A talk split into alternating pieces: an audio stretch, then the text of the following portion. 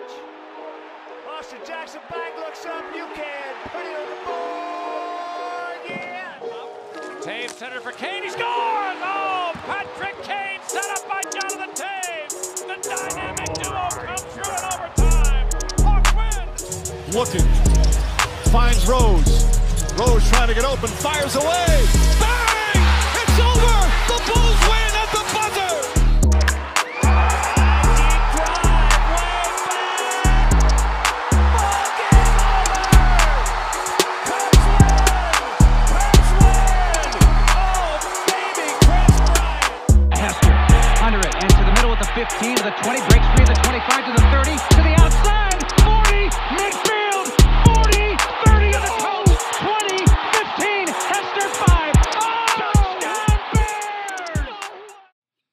Everybody, and welcome to a new weekly episode of the Cloudgate Sports Podcast. We have got a shit ton of stuff to talk about, and uh, might just want to give a warning to our young listeners about the Bears segment. It is going to be a rough one. But after the Bears segment, of course, we're going to get into a little baseball. Baseball opening day is two weeks away, which is awesome to hear. Also, with the Blackhawks, is the panic button getting pressed? Is the cover opening. We'll get into that. They are playing right now. Uh, the Bulls continue to play very well. And of course, March Madness is uh, starting tonight. So that'll be awesome. Uh, some games are underway. So let's get into it. PT, take it away with the Bears. Let's just go through this suffering together. Yeah, before we jump into the complete negative stuff, um, let's touch on some other. Uh, so, free agency started on Monday. Um, stuff kind of went crazy. Like the biggest thing to note, I would say, is Now, uh, uh, PT, we got we we got breaking news, and I think we got to get into it right away. The Chicago Bears have given Akiem Hicks permission to seek a trade. If that, I, I like, what would be this team if we trade Akiem Hicks? I, I honestly, I, I'm speechless right now. Um, I just don't know what to say about this team anymore. And Greenberg Um, tweeted it out too, and that's a very reliable source. Yeah, yeah. Greenberg's a very reliable source. Um, I'm gonna be honest with you guys. I'm. It's it's getting to the point where like I even guys told you before we started this that like after all this kind of stuff, after signing Andrew Andy Dalton, um, I kind of stopped following what the Bears are doing. Um, I, I kind of lost interest. Um, and it's just it just keeps on getting worse and worse, and I and I think we've like when, when does it stop? Um, when you guys start to hear about on national media platforms about how people feel bad for the Bears fan base, you know it's bad. Um, it, it, it, this this fan base and this city has been beat to pieces um, by having great years and then just nothing to show for it. I mean, it, it's just it's just I mean I, I, I'm actually speechless right now because I thought this was one of the untouchables on our defense. Um, yeah, he, he might have been traded away for Russell Wilson, but that was a special case. Um, he wasn't he wasn't in that package. Okay, so The two star the two stars was Roquan and Kyle Fuller. yeah, and It's fucking disgusting. I honestly, boys, I, I, I honestly like it's it's getting to a point here, um, where we're asking what are they doing and what is the plan here. Um, my guess is right off the bat, if they're letting people seek trades, um, they got to be getting draft stock to trade up and get a quarterback. Um, get up in that first ten to get a good quarterback, and that's the only thing I can think of right now. Um, so we'll just we'll just start going through shit. Uh, the first disappointing news is that there was news came out that the Seahawks weren't going to trade um, Russell Wilson, so that shut us down immediately. We got our hopes up so high, um, and I think we've, we we always tell ourselves not to get our hopes up, and I think this is the highest I've had my hopes up for um, a team uh, for from one of my favorite sports teams in a long time. Probably Um, and- since the and Machado Harper sweepstakes. Correct, yeah Yeah. and and they just came crashing down. I I was all in. I was willing to give up so much just to get a franchise quarterback. And when those news came out, I was heartbroken. Honestly, um, I thought it was destined, and it just, just didn't happen. Uh, we'll, we'll give you a little details. I'm sure everyone's heard about it already. Uh, but what the Bears offered the Seahawks were three first round first round picks, a third rounder, and two veterans, presumably Hicks and Fuller, uh, or no Roquan. We just said Roquan Smith and Fuller. So th- that's a load, boys, and that just shows you what what Pace and Nagy are willing to give up for a quarterback right now. Um, and I think now that we didn't get the Seahawks, we're starting to see more desperate, uh, desperate things going because now they want to trade up. I'm guessing these are moves to get draft stock to be able to trade up to get a quarterback in this year's draft. Um, so that was an ass kicking. Um, and then turns right around, and we we learned that we we signed Andy Dalton to one The red deal. rifle, baby. and you know I, I don't I don't think that that could have made us feel happy. I don't think that made us feel any better about the situation. I think everyone was hoping now that Mitch would, would have came back, um, and we'll touch on him in a little bit as well. Um, but it, it it's just it, we're getting we're getting kicked in our ass, and it's starting to hurt um, to a point where I think the fan base is gonna there's gonna be a little bit of a dent in the fan base. I don't know what's gonna happen. I don't know what the future plans are, and it all started with this press conference at the end of last year's thing, and no one no one really had an idea what we're doing with our off season. Um, and it's just kind of been a fucking shit show ever since. Um, to continue to move on, uh, Kyle Fuller has been released. Another surprise move. Didn't see it coming from anywhere. Um, and the only reasoning behind that is because it was due to cap issues. Every team's kind of dealing with right now, um, and that just sucks ass. It's so bad. Um, that was one of our issues kind of coming out of this season. We are going to have to draft on the cornerback because Jaylon Johnson and Kyle Fuller, we need a little bit more depth there. Now we're now we're absolutely fucked. Um, and now I think, which is the most concerning to me right now, is Cordarrelle Patterson is definitely not going to be a Chicago Bear next year. Um, he's uh, he's taking all his pictures off as a Bear anywhere. Um, he's going to need money, and it's just it's it's I, I, it's, it's any road we go here. It's it's, it's just a shit show. Dude, I mean, no- it literally everything's just going down the drain. I, I don't I don't see any positives. The the last 24 hours has been absolutely fucking brutal. We went from we're going to get Russell Wilson. If you would have asked 90% of Bears fans if they felt that Russell Wilson deal was going to happen, I I would have said I definitely would have said yes. Yeah. I thought there was no way that we weren't going to walk out with uh, without Russell Wilson. Now we have Andy Dalton. We lost Kyle Fuller. We're losing Cordarrelle Patterson. We lost Mitch, which is whatever. And now we're Akiem Hicks is on the block. And I then, not to, not to mention, Allen Robinson has not signed his franchise tag, and now I'm starting to think he's just not going to show up this year and just not play if he doesn't. I wouldn't if I was him. So I have a quick piece to add on that. Like as of like 20 minutes ago, I just read an article that since Kenny Golladay did come and visit with the Bears this morning, A Rob is more inclined to sign that franchise tag. If I'm assuming if Kenny makes it to Chicago, Allen will sign. If Kenny doesn't, then Allen's out. That's based off the article I read. Granted, you have to take everything with us, especially when it comes to Chicago sports media, especially with the Bears. You have to take it for a grain of salt. I, I don't see us signing Kenny Golladay though. I, I don't. Yeah, where where are we gonna get the money from? We can't afford like Kyle for We we were.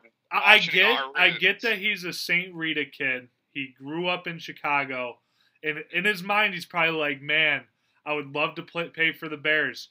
But when the Giants pay extra couple million, I don't think that he's really gonna care. I think he's gonna end up in New York. Yeah, I I just had no. I, I was kind of surprising me as well. I mean, one coming into the same division, um, and then I just he wouldn't be the wide receiver one. Obviously, it's going to be Allen Robinson, and the whole the whole kind of what Pat just said about Allen would stay. If if Golladay comes, kind of doesn't make sense to me either. Um, I, I don't know. It's very confusing. I, I'm literally so lost right. I've never been this lost with any of any of my sports teams right now. It's, it's literally like everything I knew about like sports and how I thought they worked is out the window right now, and eh, I'm just learn. Re- I feel like I'm relearning everything. Like, is this how you're supposed to run a team? Is you're supposed to make their fans just feel like shit and everything else? Like, I don't know. It's It it's really it's really hitting home, um, and I know you guys aren't feeling well about it either. No, Um, also, I think the last thing I just because we're running through our news right now, and then we'll kind of get into some deep conversation. Um, but we touched on it. Mitch uh, signed a one-year deal with the Buffalo Bills. He'll be the backup to Josh Allen. Uh, maybe have some uh, some read option uh, plays put in for him if he needs it. Uh, but he's he's he's going to be a great backup, and I think that's his role, and he kind of found that out. Uh, but I think he'll be, he'll do great in Buffalo. But you guys, I know I kind of touched on how I feel about this whole Bear situation right now. You guys, let's let it out, guys. You get you we gotta let it out. You can't keep it inside. It's so shitty, man. It's so shitty. Yeah, I mean, it, it feels like we were in Club Dub yesterday, and everything has just flipped upside down. I was scrolling through Twitter today, and a bunch of Bears pages that I follow were posting Club Dub videos, and that feels like a decade ago. It feels like it was so long ago. It doesn't feel like we're even close to the same team. But PT, you said it best. I'm just so confused on what direction we're going in here. I don't know if we're gonna try and win with Dalton. Uh, I don't think Nagy and Pace really understand that if they do shit this, well, I don't know. I, I feel like if they don't do anything this year, they'd be gone. But I don't know. Maybe they're telling them, "Hey, we'll give you another shot with uh, quarterback you draft." and then we'll just go down the same fucking road again. Uh, it really hurts me that Cordarrelle is going to be gone. Uh, that was a big, uh, big energy spark to this team, and he was great with the fans. Uh, Like what like what a kick in the face to Cordarrelle Patterson too. This man just sold. How about them bear shirts about a month ago? Yeah, a month ago. dude, he was fucking talking to people about coming to the Bears less than a month ago. And then he I- tweet, then he tweeted out, you know, Yep. looks like I'm going to be selling or whatever he said about himself. And now, now it's just it doesn't seem like it's going to happen. Mitch, I, I, I'm going to be rooting for Bills Mafia this year. I want to see Mitch do well in his role. Uh, I do know that some people were saying that they'd rather have Mitch instead of Andy. Uh, we'll get into it a little bit more, but I really feel like Mitch just wasn't even an option. I don't think Mitch even wanted to come back. I think that you couldn't have paid him enough money to come back. I think he likes his role now as a backup. Uh, he's going to make good money as a backup. He's probably one of the league's top backup quarterbacks right now after all the time that he spent as a starter with the Bears. Pat, you're making a face. You could you could talk about it a little bit. So that's what I'm saying. So from the reports I saw, Mitch signed a ten or a one year deal for ten million dollars, right? So he's gonna be a backup back quarterback for ten million. We signed Andy Dalton for a ten uh, million year, ten million dollar deal with three mil uh, additional in incentives. Our current so he's not the highest back, paid backup quarterback. So you want to know who the highest, who probably is the highest paid backup Nick quarterback? Foles. is Nick Foles, who we have seventeen million dollars tied up in. We have fucking twenty-seven million dollars tied up in two shit tier quarterbacks. Our, our our backup's making more than our starter right now, supposedly. Yeah. That's a joke. joke. It is a joke. Uh, but just kind of finishing up on a couple things. I feel like the Bears also kind of got things flipped on them. Uh, I know that it was, they found out Russell Wilson wasn't available anymore, and then they went after Andy Dalton. If this would have happened a day or two earlier, I feel that we very much could have Fitzmagic as our quarterback instead, or a guy like Brissett. Uh, it's tough, but we just got to deal with it for now. Uh, Andy Dalton's our guy. Uh, the Bears did tell Andy that he was going to be the starter. Uh, also, a little bit of a slap in the face to uh, Nick Foles, who probably thought he was coming here to be a starter as well. So, I don't know. The Bear, it's fucked up. Uh, it's the most confused I've been with a team. Uh, it's, I, I, I'm torn with this team honestly, and it's it sucks. I- I don't even know where to start. Like I, I, I mean, I've gone through like probably the same with you guys. Like I've gone through an absolute roller coaster of emotions over the past 48 hours, or yeah, probably 48 hours. I'll start with Kyle Fuller. The Most recent news: he's cut for cap issues. I think after we cut him, we're we're getting like 14 million dollars left in cap, which is a problem. Like you said, a problem that every team is facing in NFL due to the uh, salary cap dropping because they obviously didn't have any revenue last year. Um, I'm assuming it's pretty, from what I've seen, it's going to be pretty consistent throughout the league. You see a lot of these guys signing one year deals because I believe the NFL just signed off on their new TV deal for like 110 billion dollars, which I think starts next season. So imagine the cap to jump a lot. So these guys are doing one year deals and they're going to go try to chase a bag after the season, which I respect. Um, my thing though is why couldn't we trade Kyle Fuller? I think at the end of the day, like it, it comes down to cap where, uh, you know, if you're going to trade for somebody for Kyle Fuller, you're going to you're going to be taking cap back on, so it's not going to make much sense logically. And granted, I, I'll preface this by saying I know nothing about cap space. It's literally the most confusing thing in every sport for me. Why couldn't we restructure his contract? I mean, Khalil Mack did, uh, Eddie Jackson did, and somebody else did too, I believe.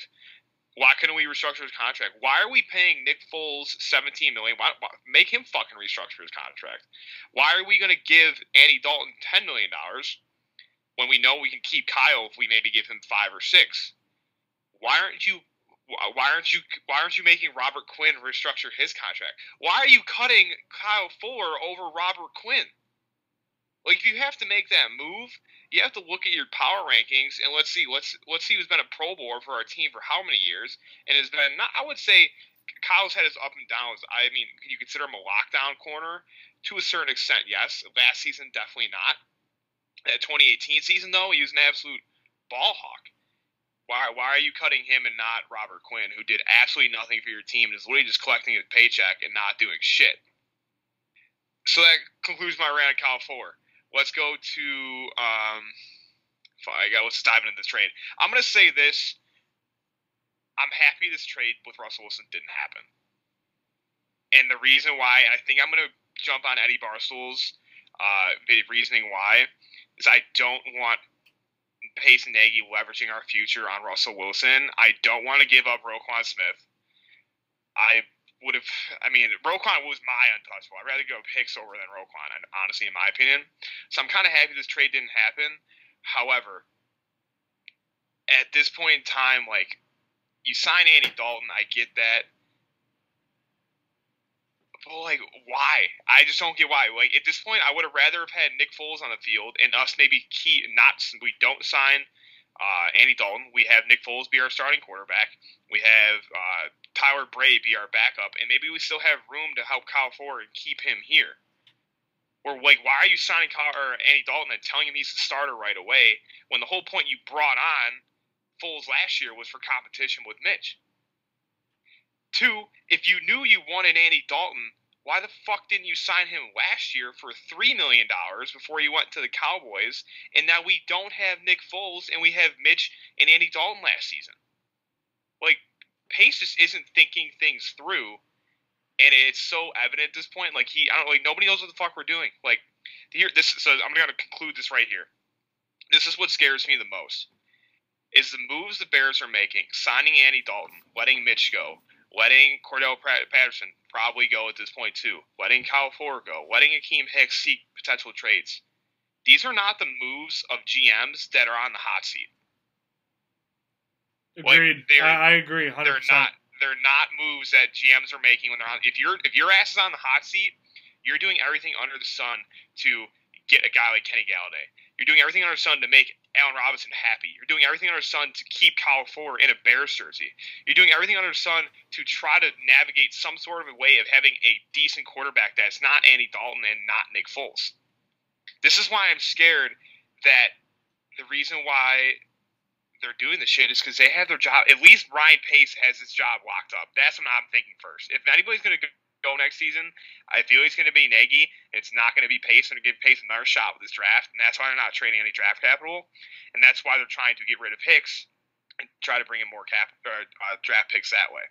This is what scares me the most: is these are not moves that a hot seat GM is making, and I, am absolutely fucking terrified with what ha- what's going to happen with this team but I mean, the thing that sucks too is first season after COVID, there's gonna be fans at the stadium come football season in, the fall. They're gonna get People booed so tickets. bad. They're gonna get. Gonna, but you're saying though, is it does? Who gives a fuck if they're gonna get booed? The Cassie are still gonna be getting a paycheck because the. If if you're able to sell out the entire stadium, it's gonna be sold out. Oh, People oh yeah. pay money simply just to boo. They're gonna get the paycheck no matter what. Yeah. And it's just at the end of the day, like do they think they're doing a good job? Like, how does Ted Phillips and McCaskey and Pace and Nagy look at each other and be like, "Hey, we're doing we're doing good here"? Because they're and if you have some, morons. if they have some sort of a plan, if they have some sort of a plan in the in the works, you need to give the fans some sort of a hint. I know you can't obviously tell uh, tell us everything because you're, you're trying to have a competitive advantage over the other teams. If you have some sort of a plan, you need to give us some sort of fucking hope because people are going to start rioting on Soldier Field if if we just suck ass next year. Do you know what I, I think will be the tell? This is what will be the tell. If they're if they're gonna tell us what their plan is, it's gonna be an Akiem Hicks trade for draft capital. I feel like that'll be the tell of they're going to look for the future, get draft capital, get a good quarterback early draft, and if that doesn't happen, then this team's just an absolute fucking shit show, and we have no direction. I'll close it with this: if we don't draft a quarterback in this draft, I'll seriously consider like my my loyalty to this fucking franchise. If Yeah. we do not draft a quarterback, and I, when I say draft quarterback, I, Mac Jones, if he slips to twenty, fuck it, I'll take him. Trey Lance, here from North Dakota State, I'll take him too. If we don't draft a quarterback in this first round, whether we're at our number twenty pick or we do some sort of a trade to move up, this team has zero direction, and we will be going nowhere for any time soon. And us Bears fans are gonna be stuck in the same cycle till I don't even fucking know when. Thank you. God damn it. I, I don't know. Like, obviously, our listeners can't see, um, We look I- miserable. We, we look miserable. but I came into this podcast um, uh, not in the worst mood. Um, just running through the stuff, kind of just talking about it, um, and I'm sick to my stomach right now. I've never felt this way about my favorite sports team, probably in the whole wide world. Um, and I honestly, like, I'm, I'm trying to think of things right now, just like what, what they're doing, um, what next season is going to look like. Uh, my dad's been a season ticket holder uh, for the past uh, 15 plus years, and I just texted him. I said, "I hope you didn't re- renew your season tickets this year," and he said, "I didn't." Um, it, it, it literally is. It, it's turning into a shit show. I mean, all this stuff is developing right in front of our faces as we're doing this podcast. A Jackson is tweeting. uh, People, Which he fact that- deleted, which he just deleted too, which is interesting. I, I, I just don't like this is this is like the we're turning into a laughing stock of the NFL. I, I mentioned a couple months ago um, when the season ended that the one thing I would really get concerned about is when we lose the locker room and stuff like this starts to happen, and then um, the Russell Wilson stuff and the Deshaun Watson stuff started to come around, and we're like, oh, we're gonna, we're gonna be fine. People want to come here, right? And then it's just an atomic bomb has been dropped over Soldier Field in the city of Chicago. Um, and I, I'm, I'm speechless right now, boys. I, I literally am sick to my stomach. Uh, it just doesn't look good. Nothing, nothing is making me. I don't even know what to say. It, it, sucks. It literally sucks, man. Yeah, so let's let, let's be done talking about the news. Let's get into Andy Dalton a little bit. Uh, yeah, do that. Yeah, let's talk about Andy Dalton a little bit. Uh, he he's not a terrible quarterback. He's okay. Uh, let, us think of the positives here. Uh, he's got more experience than Mitch does, so maybe that'll play. But seriously though, uh, I'm fuck. We're gonna get negative again. Uh, so the Bears went from getting Nagy and trying to be the Kansas City Chiefs. Then we got Nick Foles, and we're trying to recreate what happened in Philadelphia. And now we got Lazor and Dalton, who were teamed up together in Cincinnati. I I do not feel good about this, not whatsoever. I just I don't know. I don't know. You guys, you guys take over because I'm Well, lost. So here's my whole thing about Andy Dalton.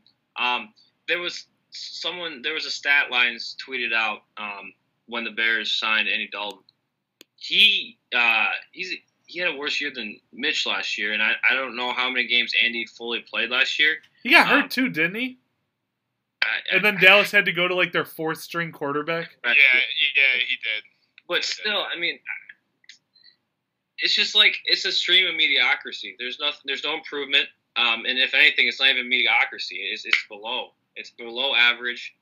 Um, my only my only thing that's coming out to me is that the and then while what a lot of people are talking about too are we, we have to be looking to trade up in the draft and get a good quarterback. That's the only thing I can think of, um, and that's the only thing I can really explain right now. But back to Andy Dalton, um, I kind of agreed with someone someone's tweet about how um, someone said how bad he's going to be, and there's like, don't worry, he's going to be out by the second week in the third quarter or something, and that Justin Fields is going to come in.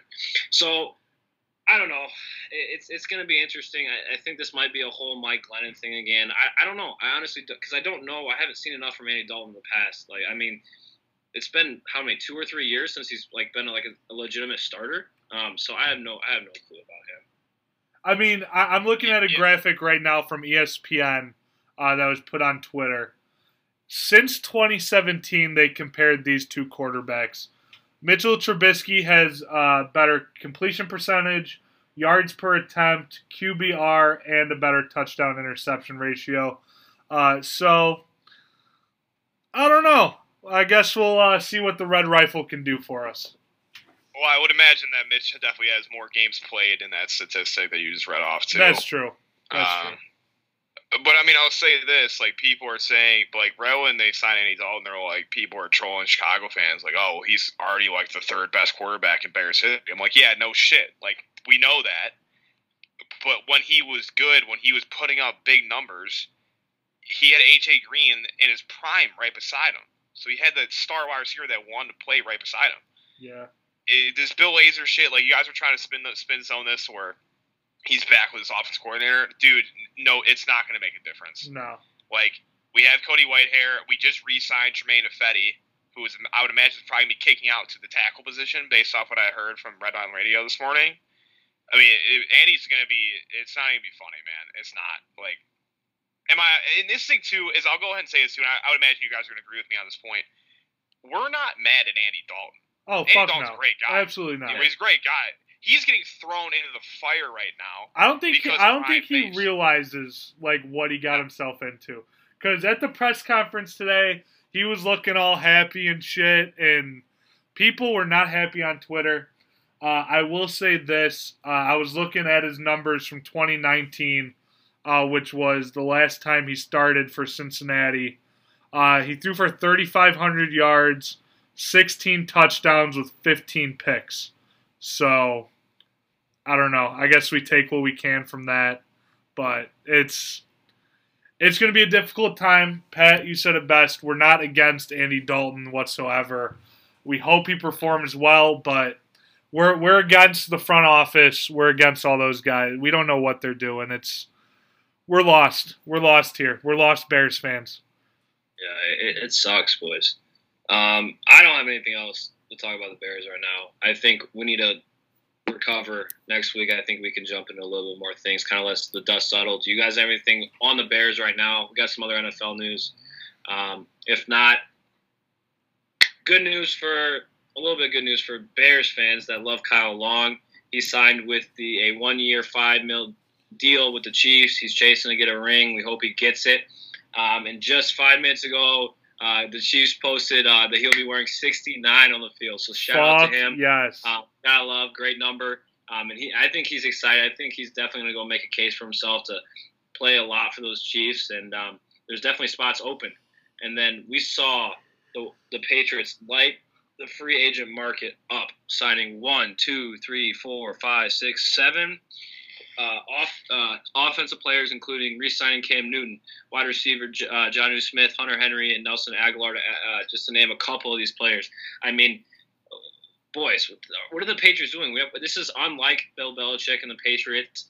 Um, you know, it's kind of. I think they kind of realized. Uh, I think it was on first take that they're talking about um, how Cam his success came from throwing to a bigger target. Um, like Greg Olsen, um, and that kind of it could have explained it for a couple of a lot of his interceptions uh, this past year.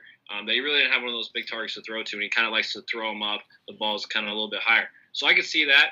Um, maybe they're trying to give Cam another shot, maybe get him his players that he needs, and yeah, I think that the Patriots could be pretty good. You know, um, they have already a solid defense. They re-signed Kyle Van Noy too. I saw the other day, uh, which is huge because I was kind of hoping the Bears could sign him as well. Uh, but that is obviously off the table now. Um, uh, we also mentioned Kenny Golladay's looking at the Bears and the Giants. Fitzmagic, uh, Fitzmagic finds himself Washington football team. There was some uh, graphic put out uh, by some sports social media platforms uh, saying the Washington football team is um, in by far in first place of like improving their team in the offseason, uh, which is great to see because um, I have some family members that uh, the Washington football team fans, and my our boy PMT loves loves them as well. So we love to see that. And then Jacoby Brissett signs a one year deal with Miami for twelve point five million.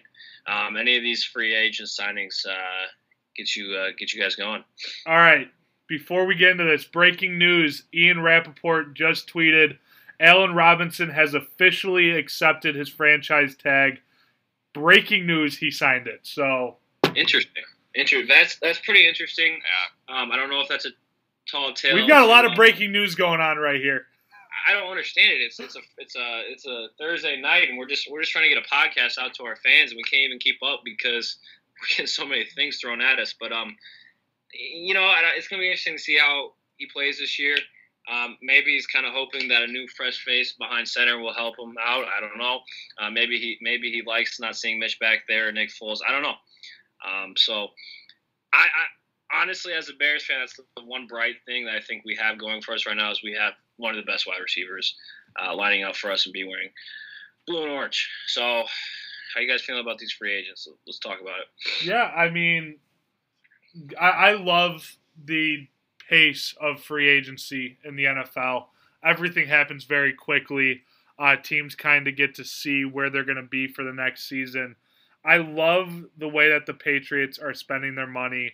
Uh, you could, I, I feel like Belichick was just hated not being in the in the Super Bowl or being uh, one of the big teams this past season. Uh, did they even make the playoffs? No, they did not. So, I mean, missing the playoffs after their absolute dominance the past 20 years, I think Belichick wants to get back to that signing all of these very good free agents, uh, especially offensively, where the team definitely struggled last year. Uh, we, are seeing all the quarterbacks get taken off the board quickly. I was hoping Fitzmagic was going to find his way to Chicago uh, if we didn't get Russell, but he did find his way into Washington, uh, where it's going to be Fitzmagic and Heinicke battling it out for a job. Absolutely love Fitzmagic.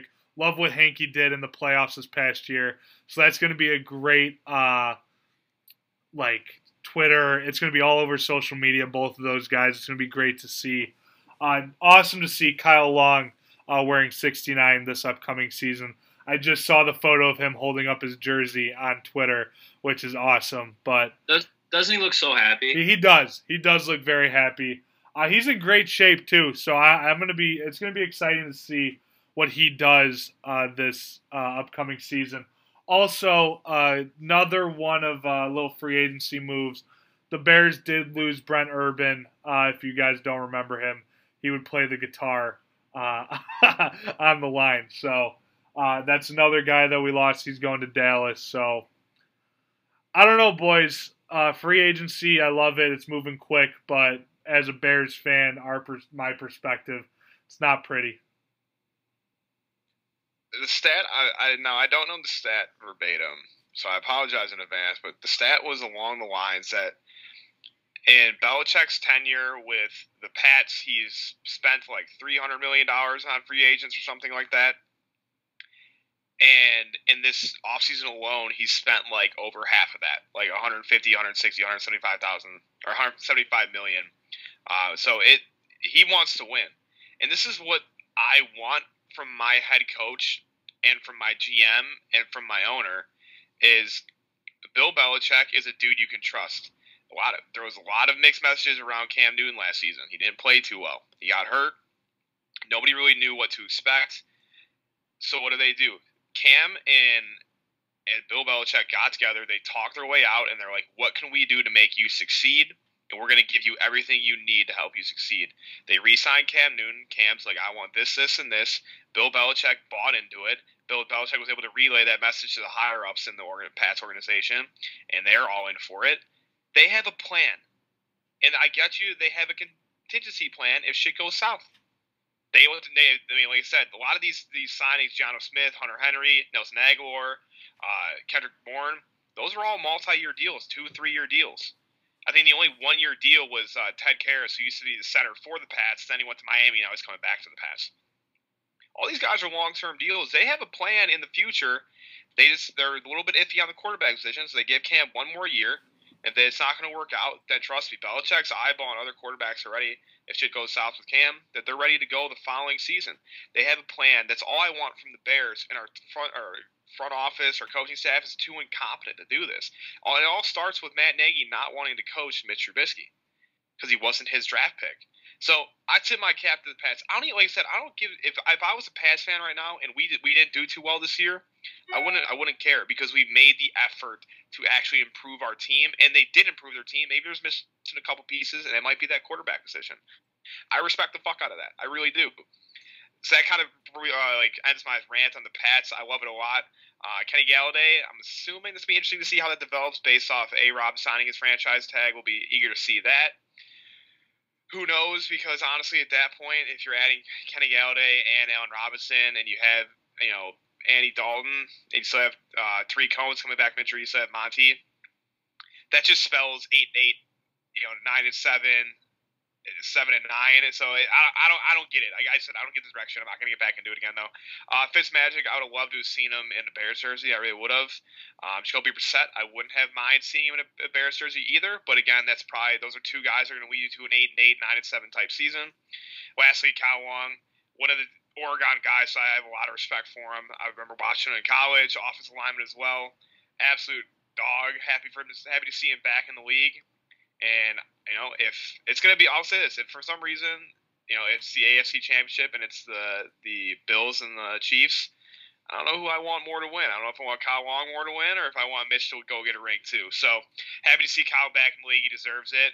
Like I said, like you guys said, he looks happy as hell to be back in a place that he actually feels like welcomed in and not Chicago. So I do hope. I'm not sure what the schedule looks like again this year. If they do play, the Bears do play the Chiefs. I hope Kyle Long like steps on the sea or flips off the owner's box, some shit like that. I I I, I like Kyle Long more than I like half our team right now. So happy to see him back in the league. Well, boys, I think that about does it. Um, you know, like I said, I think we need to kind of just now take a deep breath, sit back, and kind of see how the rest of the week develops. You know, yeah, turn off exactly. Twitter. Don't go on Twitter. Yeah, ex- It'll just make you exactly. Because we, we honestly have no idea like what what is true and what is not. Um, Bears fans, you got you got to sit down and buckle buckle in because it, it's going to be rough. Um, and I think we it just sucks that we don't have direction right now. Um, but I think that's going to do it for right now for for the Bears talk. Uh, let's get in. Let's get into some Chicago sports teams that are that are doing well and make us feel feel good about ourselves. Let's, yes. let's take it over. Definitely. So we're going to start with baseball, both sides of things. Let's start with the Cubbies. Joc Pederson has been playing absolutely fantastic this spring, uh, just red hot. Hopefully, he can keep that into the season. Also, today, uh, we saw Jake Arrieta on the mound, pitched very well. Uh, Cubs pitchers combined for 16 strikeouts today, which is awesome to see, especially now, late into spring training. I know that's one of the biggest question marks for the Cubs going into this season is their pitching. So, seeing a good pitching day from the Cubs is great. Offensively, the Cubs have been awesome all spring as well. Uh, seeing Anthony Rizzo absolutely hit some tanks. Uh, also, Eric Sogard, uh, newly acquired, newly signed, has been uh, putting up some good at bats. Possibly see him up on the major league club to start the season. Uh, they the Cubs will be opening up the season against the Pirates at Wrigley uh, in two weeks. So that'll be awesome to see. Uh, see Wrigleyville packed once again with all the fans. Uh, just it, it's gonna be great to see people in Wrigley again. Uh, moving on to the Sox, Giolito has officially been named the opening day starter.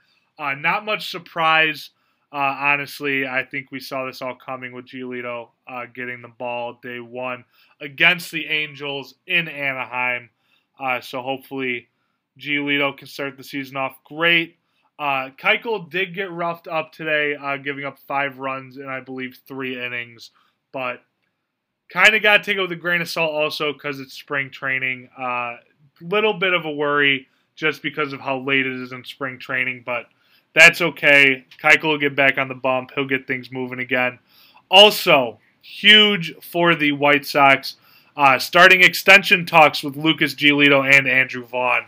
So great to hear. Hopefully, that money that we didn't spend in free agency will be spent towards these two guys. Uh, so I'll go ahead and say that my source is White Sox Dave from Redline, Redline Radio this morning. He said that the Sox and, and Gio are not even on the same planet when it comes to this extension. Now, I'm assuming this probably just started happening pretty recently. Yeah, But I, I know news Dave broke said, out like even- he- two days ago. I mean, I mean, okay, so then you have to take everything with a grain of salt at that point. But I mean, do you think it's logical? Because based off Dave's reaction this morning, listening to the new episode, like he doesn't think that he'll ever like Gio's. He's gone. He's gonna go get a fat paycheck once he's done with the Sox. I don't know. I mean, I mean, if he keeps up what he's doing, how much money do you think he'll get in two years? if he keeps going the way he's going, he's going to get a absolutely ginormous contract. Which I I don't know. If I were the White Sox, I would jump ahead of it because if he does perform to what he has been the last couple years, we're talking 200 250 million dollar type contract for Lucas Giolito. And if we could possibly get him on a I, I don't know though, because it also depends on Giolito if he's comfortable signing that big of a contract right now at his point in his career. They might just not be close on a deal because Giolito doesn't really know what he wants right now. Uh, because Giolito's in a in an interesting spot in his career. He's not really considered that young player that we might extend like an Andrew Vaughn. We might extend him for a couple years past his rookie contract, and then that's all the extension right now. Lucas's extension would be more of we would want him till he's 34, 35, and who knows what happens between that time and now. Uh, it'd be a risk for both the player and the team. Uh, it's just going to be interesting to see how they develop those talks. Uh, but I don't think White Sox Dave is wrong at all. Actually, I could uh, I could see that they're going to struggle with an extension with Giolito, but I really hope that it does happen because I'd like to see Giolito in a White Sox uniform for a long time. Is it also? Go ahead, BT. If you're talking about Gio, go ahead and talk. Yeah. So what I'm looking at here too um, is, do you think there's any security with Giolito when it comes to? Didn't they bring in this pitching coach because? of That that Giolito? is one of the reasons. Yes, his former high school coach. So you think that would be in some ins- uh, incentive to stay with the Sox too? Yeah, Um, but I mean, if he continues to grow the way we think he's going to, he's gonna he's gonna need a bag. Um, and I'm just hoping that that could be a big enough part to keeping him in Chicago until he until he retires. yeah. And here's the good news. Here's the good news. With the money that the White Sox haven't spent, we have a lot of money to spend on extensions. So we could very easily afford to uh, extend both Giolito, Vaughn, throw Moncada in there. I mean, we've got money to keep these guys here. And maybe that's why Jerry isn't pushing the money out as much. Maybe he's thinking, hey, in a couple years, we're going to have to pay these guys, and we need to save money for that. So I, I feel like. Look, you, hey, yeah, you can go in a second. Uh, yeah, yeah. okay, but if for the Giolito and Vaughn extensions, be more prepared for a Vaughn extension in the next month or two. If an extension does happen, a Gioli- Giolito one's going to take some time. Go ahead, Pat. Does it scare you that we're like already talking about extending Vaughn and he hasn't even seen a pitch in the MLB yet? No, because of his performance in spring training. Uh, I mean, he's just tearing the fucking cover off the ball. I, I, I am comfortable with him being our opening day DH, and Yeah, to me too. that, I agree that if he gets like a Luis Robert type extension, perfect. Fucking, that's money. So Would you rather see him get an extension like Eloy or extension like Robert? Robert, Robert for sure. I mean, Yeah. this kid is legit, um, and I don't think anyone else is doubting that. I think I think that he's proved almost everybody's just with his spring training performance. yeah, Um, he- he- I mean, if, if we look at it, it- it's very comparable to how Luis came up. I mean, they both exploded out of nowhere. Yeah, we, we knew a little bit more about Vaughn uh, because of his college days. But I mean, they both are exploding right about the same times that they, they did together. Yeah. Also, another thing to talk about too Vaughn played D1 baseball at a very high level for three years. So that also helped his development. Where Luis Robert started from, we got him from overseas.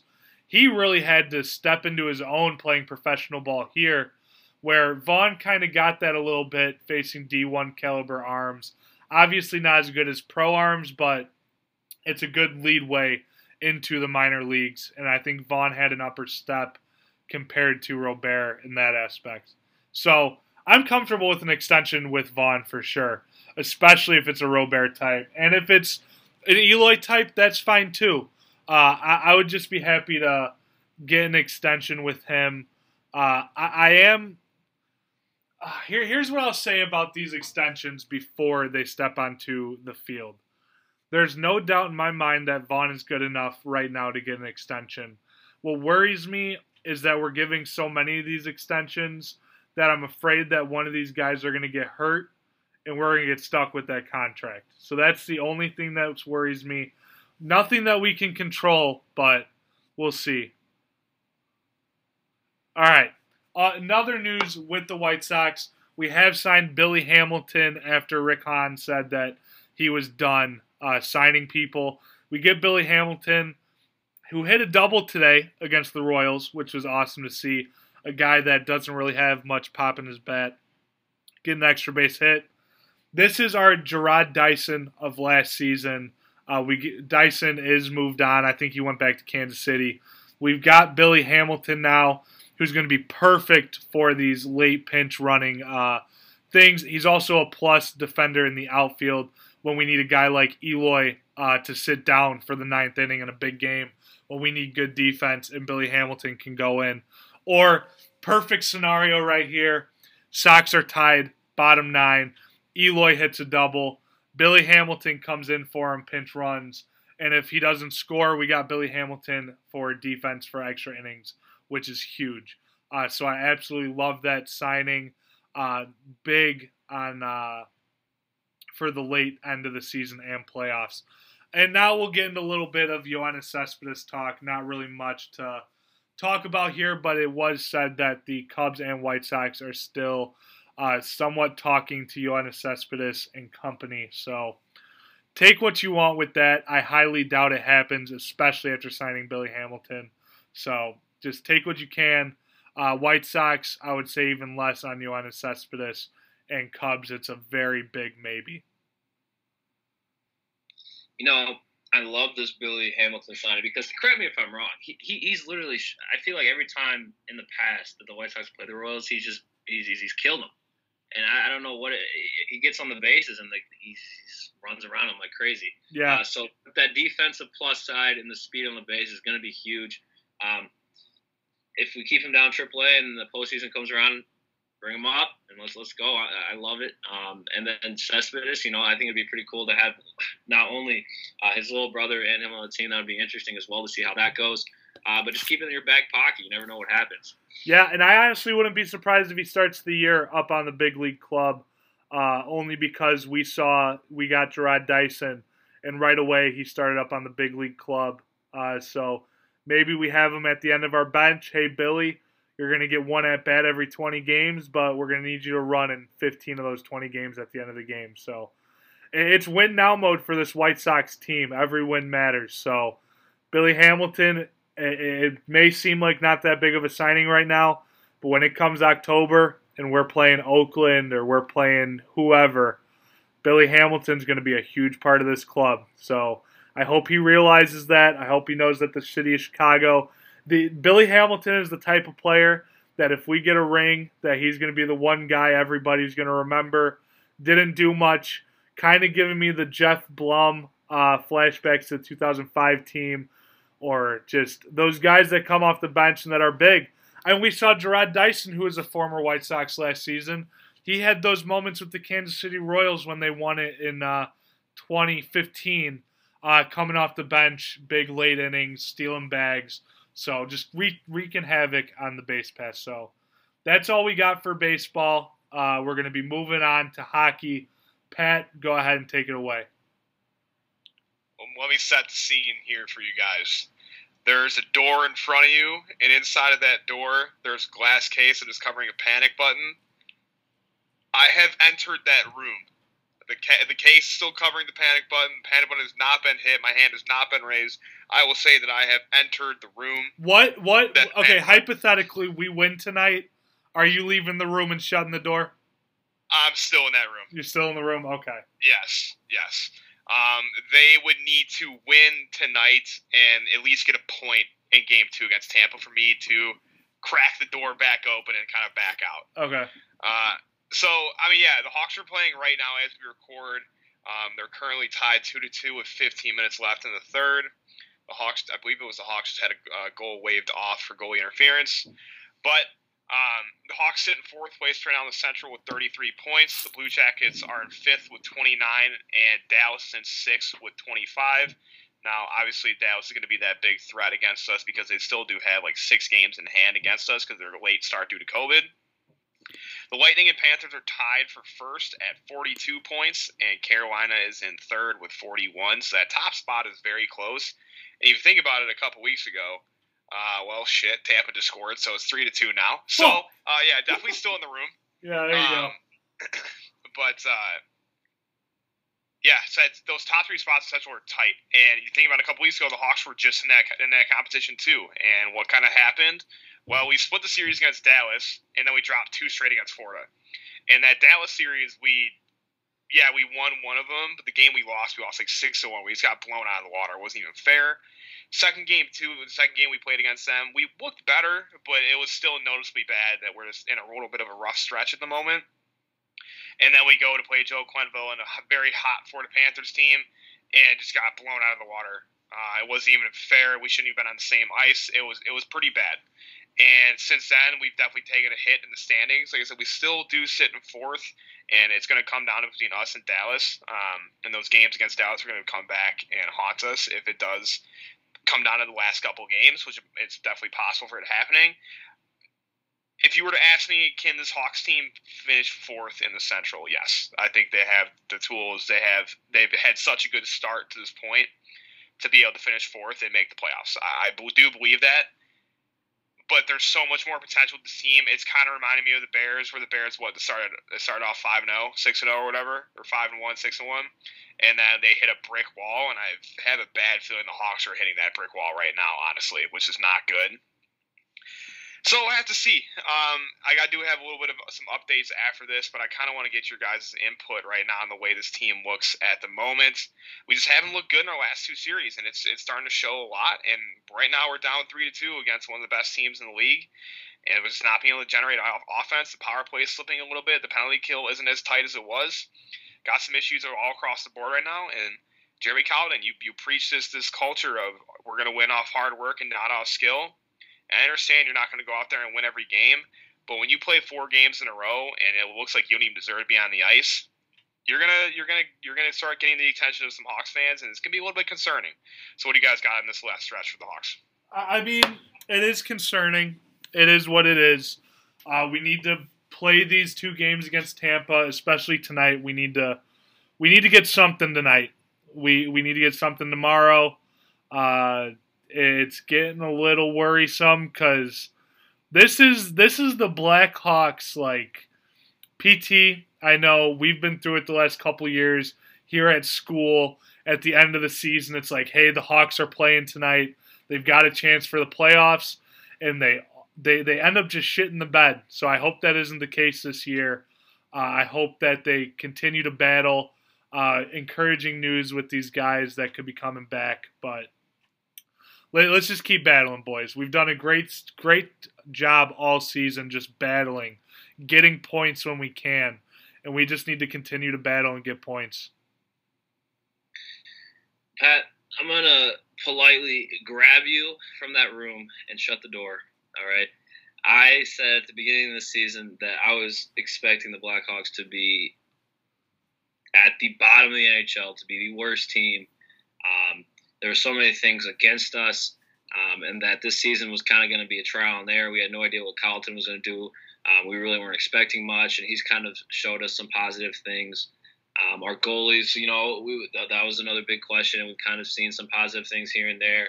Um, and I was kind of expecting, you know, to kind of hit a brick wall at some point. I mean, we don't have it. We don't have everything um, to compete with the Lightning, you know. And I, I, think this is something you have to expect with them. Um, and, I, and my whole big thing is just small stepping stones for this year. We have a lot of issues kind of going on right now. Kirby Dach's hurt. Um, I think it's great to see that he's closer than we thought. Um, so I, I, I don't think there's any reason for, especially this season, to even think about a panic button. We kind of, uh, yeah, I don't know. Maybe you guys had a different insight than I did, um, but I just thought that we were going to be dog shit terrible. Um, unfortunately, I, I, hate to I hate to think it that way, um, and I know it's an awful mindset to have. Um, but I kind of just was I don't know prepared to be awful. Um, so I, I, I like to pick out the positives, especially with all this other negative stuff going around in Chicago. Um, I, I, like I said, I'm not I'm not too worried. Um, we, we, we just got to stick it out with the Blackhawks because I think there are positive things coming out, and that kind of builds on the next coming years. We'll, we'll get some maybe higher draft picks and where we are. I don't know. So I'm not I'm not even in that room. I'm I'm, I'm, I'm trying to get Pat out of that room. Um, I don't know if I'm going to be able to, uh, but I I think I think we'll be just fine. Yeah, so we do have we we're starting up a two game stretch against Tampa tonight, um, and then after this two game stretch, we're back against the Panthers. So I mean, it could go, it could you, we could kind of make up some ground. You know, we might not win all four games. If we can get some points here and there, we'll take it. But I will say, the, if if we lose the next four straight, these two against Tampa and these two against Florida, my hand is the glass is off the case. My hand is hovering over that fucking button. Uh, it, it just is, man. It is. It's scary. And we, we did say that this was going to be a huge stretch for the Hawks, so we knew yes. we knew what was going on. Yes, exactly. And so, kind of into some positive news, uh, Stan Bowman did have his midseason Zoom call this year, uh, actually just a couple days ago. And the most recent news was Dylan Strome would be back soon, and by soon he meant tonight. Um, so he found his way back in the lineup off of concussion protocol today, and he actually tallied uh, his first goal in a long time tonight too. He scored like 30 seconds left in the first to tie the game up at two, which was a huge goal for us. So good to see Dylan Strome back on the ice. I'm sure he'll find his way back onto the power play as well. But the more important news coming out of that Zoom call was Kirby Dach. Obviously, you've seen him practicing with the team lately. Um, obviously, with a wrist injury, you're, go, you're more than welcome to go on the ice and get some some skating time, kind of get that conditioning up. He is wearing the no contact jersey, so nobody's hitting him. Um, and based off what people have said between Jeremy Colliton as well as Stan Bowman, is that Kirby Dach is a lot closer to coming back than what we thought. Uh, Colliton did say that there is no timetable yet but it's definitely encouraging to see where he is at this point in the season. I mean, me, if you asked me at the beginning of the season, I, I probably said it in one of our episodes. I was, we don't need to, we don't need to rush Kirby at all. We don't need to have him back. I, still agree with that. I don't think we need to rush him, and I don't think we need him back. I don't want to risk him furthering an injury because we're trying to rush him back for a potential playoff spot where we're probably going to get shit on in the first round, if I'm being quite honest with you guys. But, I mean, hey, he's a young kid. He wants to play. I respect it we'll have to see what happens. But um, I'm excited for him. I mean, he's an absolute He's great, great person to watch on the ice. I mean, I want to see him back on there, but I want to make sure he's 100 percent healthy, 100 percent ready to go. He's 100 percent game, like he's conditioned for games. But we'll have to see. Um, so that's kind of what I have for Kirby Dach. What do you guys have on Strome and Dach before we wrap up the Hawks? Uh, you said it perfectly, Pat. Do not, do not rush Dach. Uh, I'd rather him take his time, get healthy. I know they said that he's ahead of schedule and all that good shit, but of course he's ahead of schedule. But if he gets hurt again, it's starting all over. So really make sure he's 100%. I don't even want him going into these games 95%. I want him to be fully healthy. I want him to be ready to go because, especially with this Blackhawks team, we're looking for the future. Sure, winning now would be great, but Kirby Dach's going to be a huge part of our future, and we don't want to fuck that up. So take our time with Kirby. Awesome to see Strome back uh, scoring tonight already. Absolutely awesome to see. Uh, by chance, did Bowman talk about Shaw at all, or no? Uh, I didn't get to listen to it uh, in the, to the full extent. I haven't seen anything on Twitter about it. As of right now, he's still on long term IR. Okay, so Yeah, take that with what you will. Uh, but it's nice to see Strome back. And Dach, make sure he's 100% before he even comes back. I mean, like I said, uh, I think you guys kind of hit it around the head. There's no need to rush Kirby Dach back. There's, there's no because we don't want to even think what would happen if he were to re-injure that wrist. It would be it would be absolutely it would be awful if that happened. Um, so, like I've kind of been elaborating on, is there's no rush to get anybody back. This season's kind of just like you know, I, it's just one of those seasons we kind of have to sit back and wait till next year. Unfortunately, um, so just be patient. Um, let's not rush anything back. No need to. Um, and just kind of, I'm, I'm gonna. I sound like a broken record, but pulling positives out, pulling positives. All right, so let's head to the other side of the United Center and let's go check out the Chicago Bulls. Do I have a bone to pick with you guys about this team? So uh, I believe we're sitting at 18 and 21. Uh, I wrote the script yesterday before they blew a lead to the San Antonio Spurs. So I believe we're sitting at 18 and 21, which is going to have us at ninth or 10th in the Eastern Conference. It's just that's how horrible the East, the lower half of the Eastern Conference is we right are now. ninth. Uh, nine still. We Yeah. still so 18 and 21. Yep. Okay. So uh, let's start about let's start talking about our two. So we played five games since the All Star break. We've won two. We've dropped three. We did beat the Thunder and the Raptors, which were both big. At least Raptors was a pretty big win. Uh, we we lost to the Heat, the Sixers, as well as the Spurs last night. Yep. I want to, want to drop some numbers by by you real quick. Zach LaVine against the Thunder drops 40 points, three rebounds, and two assists. He was the only reason why we won that game. Pat Williams against the Raptors, another big win for the Bulls. He led the way with 26 points, six boards, and four assists. Great to see that out of our rookie. Now, during those two games, Thunder and Raptors, Coby White during against the Thunder had four points, one assist, one rebound, three assists. And against the Raptors, he had 13 points, four boards, and five assists. Against Miami, he had eight points, three boards, and five assists. And uh, also for Coby White against Philly, he had 18, 2, and 4. I'm, I, I, Coby White yeah. is, is scaring me. I, I scaring agree. me a lot. I agree. Uh, he's scaring me too. Uh, the biggest reason why is because of how inconsistent he is. Uh, I mean, some nights we see it with the Sixers game 18 points, four assists. That's a solid night for a young point guard. Now, 4 1 and 3 against with the Thunder. That is terrible. Uh, Miami, bad. Raptors was okay, 13 points, 5 assists. Uh, but I don't know. It feels it feels like we're lacking in both categories with Coby White if you consider the season as a whole, assist wise and point wise.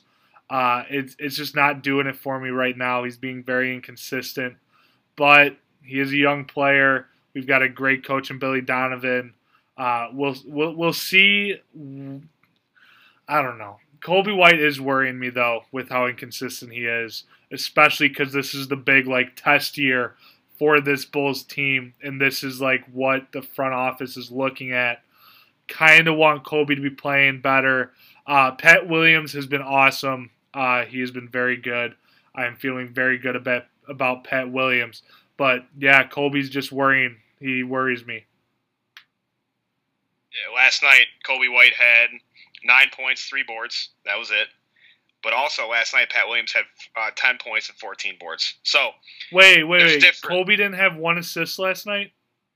no, he shot three of eleven, had no assists. That's bad. That is very bad. So I'm bad. saying, man, like I, I, I in the, earlier in the season, all the post game shows we did, even when we had Merrick on for our, our segment, yeah, he was very adamant on keeping Zach, and Coby's not our guy. And I'm like, I don't think so, man. I think we need to trade Zach for trades uh, or get something, some sort of stock back for him.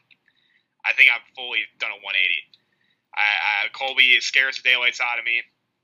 You know, we've heard the rumors about Lonzo coming to the Bulls for a potential trade.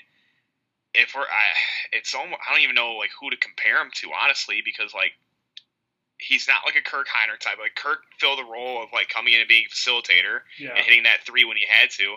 Like Coby White's just kind of like there right now. Yeah. I like he's he's just there. He does something, but he doesn't do a lot. it's it's a really shitty situation because Coby White's a great guy. He, he really is. He wants to do well. He cares about the city of Chicago. He cares about this team a bunch. But him and Wendell are two biggest question mark. Lauri's a free agent after the season, so I guess you can't consider him too much of a question mark. But him and Wendell are two biggest question marks, the two biggest pitfalls of this team at the moment.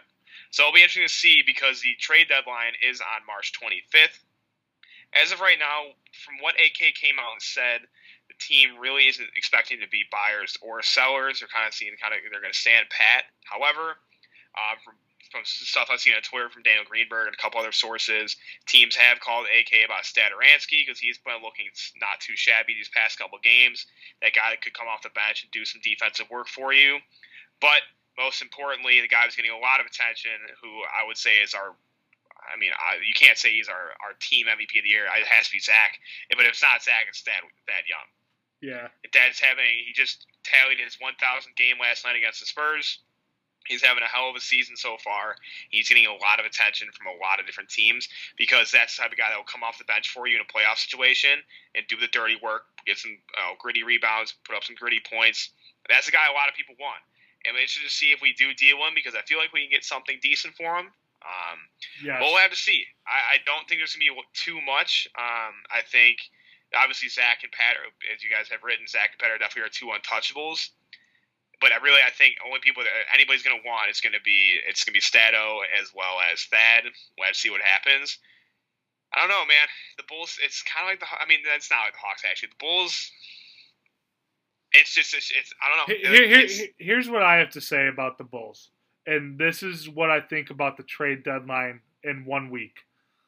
If the Bulls want to slide into the playoffs somehow this year as an eight or a seven seed, then I feel like they're going to do nothing. They're just going to leave the team as it is. They're not going to get rid of anybody. They're not going to get anybody new. But if they aren't as worried about making the playoffs this year, then I feel like Stato and Thad are both gone. Uh, just because these guys won't really be helping the team in the long run in the future, but they can help with getting getting something. We'd get something for these guys, and like you said, Pat, that would definitely give us uh, a a little bit uh, more than Stato would. So I'm good with uh, trading both of those guys, uh, but I, I'm interested to see what direction that the Bulls are going to want to do for the rest of the season. So I had I saw a report out uh, sometime this week. Um, I can't remember the source, but I'm pretty sure it, it, it was pretty um, legit that the front office said that for the NBA trade deadline that Zach LaVine and Pat Williams were their only untouchables.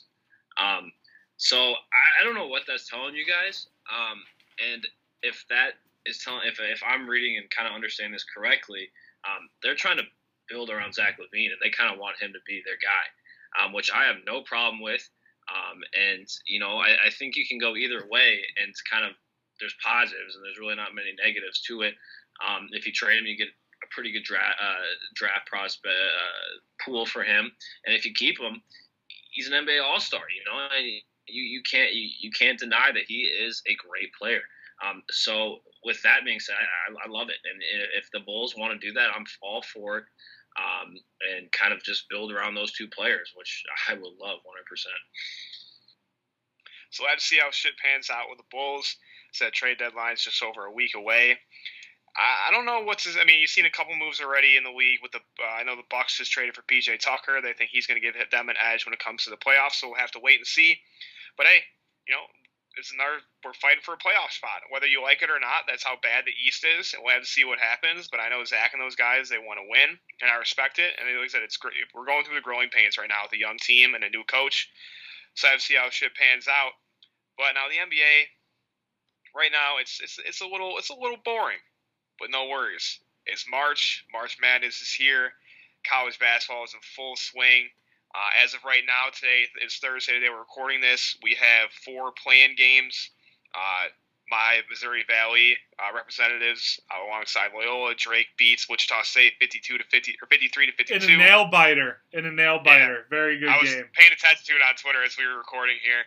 Uh, Texas Southern beats Te- uh, Mount St. Mary to gain a spot into the game. or into the tournament. Norfolk State is up uh, 16 right now against Appalachian State, and then our the my my favorite game for this play playing games right now is we got Michigan State and UCLA tonight. And if you guys know anything about me, I fucking hate Mick Cronin with a burning passion. I hope Tom Izzo, Michigan State, roll the floor with UCLA. So that being said, madness starts tomorrow. PT's Illini take the stage tomorrow. But before we dive into the uh, NCAA brackets that we have, got to talk about we got to talk about the Big Ten tournament. The Illini do bring home the Big Ten championship.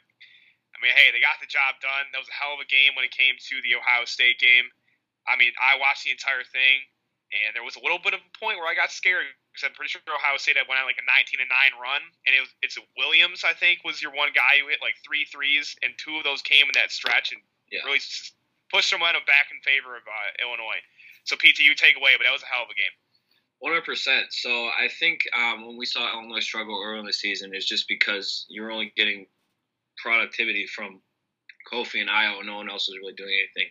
Um, and now that you're seeing them playing so well, you're getting uh, productivity from Williams hitting big shots down down uh, down the stretch, and you've got Curbelo playing his ass off. Um, literally, he, he's so crafty with the basketball, and the way that he's able to distribute the ball and kind of control the court is really fun to watch.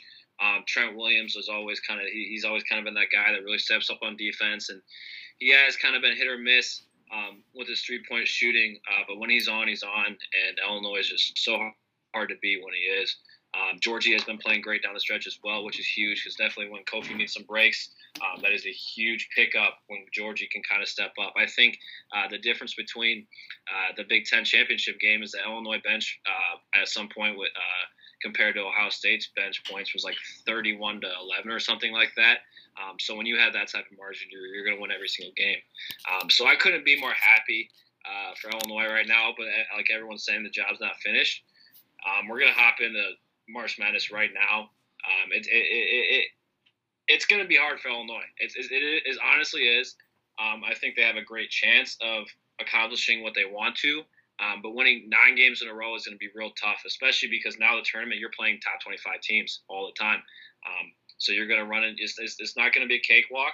I think Illinois definitely has a really good chance. But um, let's talk about one seeds. Okay, we'll start with the obvious one, Gonzaga. I think that was a shoe in. I know you got everyone else thinks it's a shoe in. Um, they, they, I think they have the easiest path. It's not, it's not even, not even close. Um, I don't think so. I think I think uh, I think the Illini have the easiest pass on anybody. Yeah, but you, uh, they're going to have to eventually play Cade Cunningham. Houston's playing pretty well right now. Um, and Loyola Chicago, man, they, they, I mean, Loyola Chicago second round draw is going to be tough. Um, I was coming in kind of thinking, ah, you know, you, cool to see, but I think that's a cakewalk. I, I've looked more into it, man. They they are legit, um, and it, it definitely there's some games in there that Illinois definitely can um, will have some trouble with for sure. Um, but yeah, I, I think Gonzaga is definitely um, the shooing for the the number one best seed.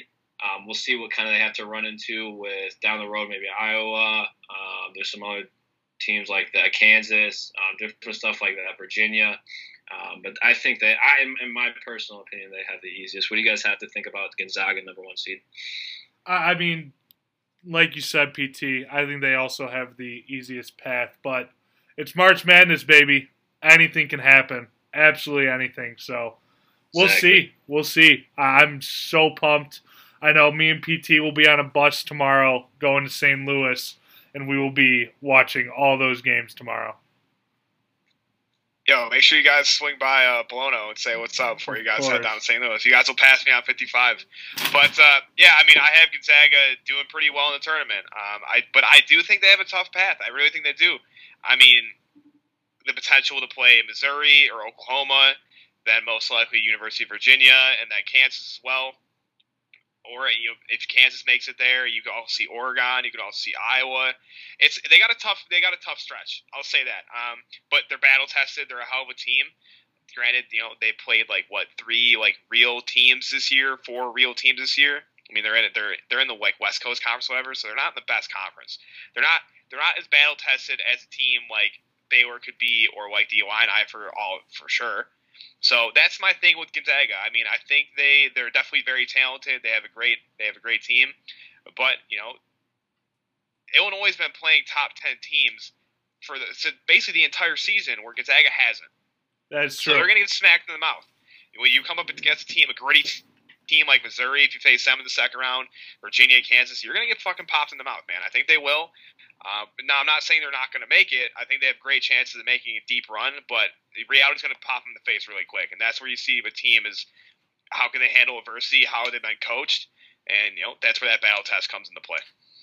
And I think we've kind of seen them um, deal with some adversity kind of down the stretch here. It's definitely in the West Coast Conference championship game. Uh, it was close, um, and they definitely had a good game. And I'm gonna tell you this right now, guys. I have this Norfolk State Appalachian State game on right now. Who will be playing? Uh, the winner will be playing Gonzaga. And Norfolk State is beating the living shit out Appalachian State. I don't know what you take that with, but they look really good right now. Um, physical, uh, can shoot. So it'll be interesting to see how they match up against Gonzaga. Um, we'll move down to the East region. Uh, number one seed Michigan. Boys, um, a lot of people are down and out on Michigan. I, I am. I am down and out on Michigan. Um, and this, I, I haven't heard any recent updates. Um, and if Livers is going to be playing, if Livers is not playing, Michigan will not make it out of the Sweet 16.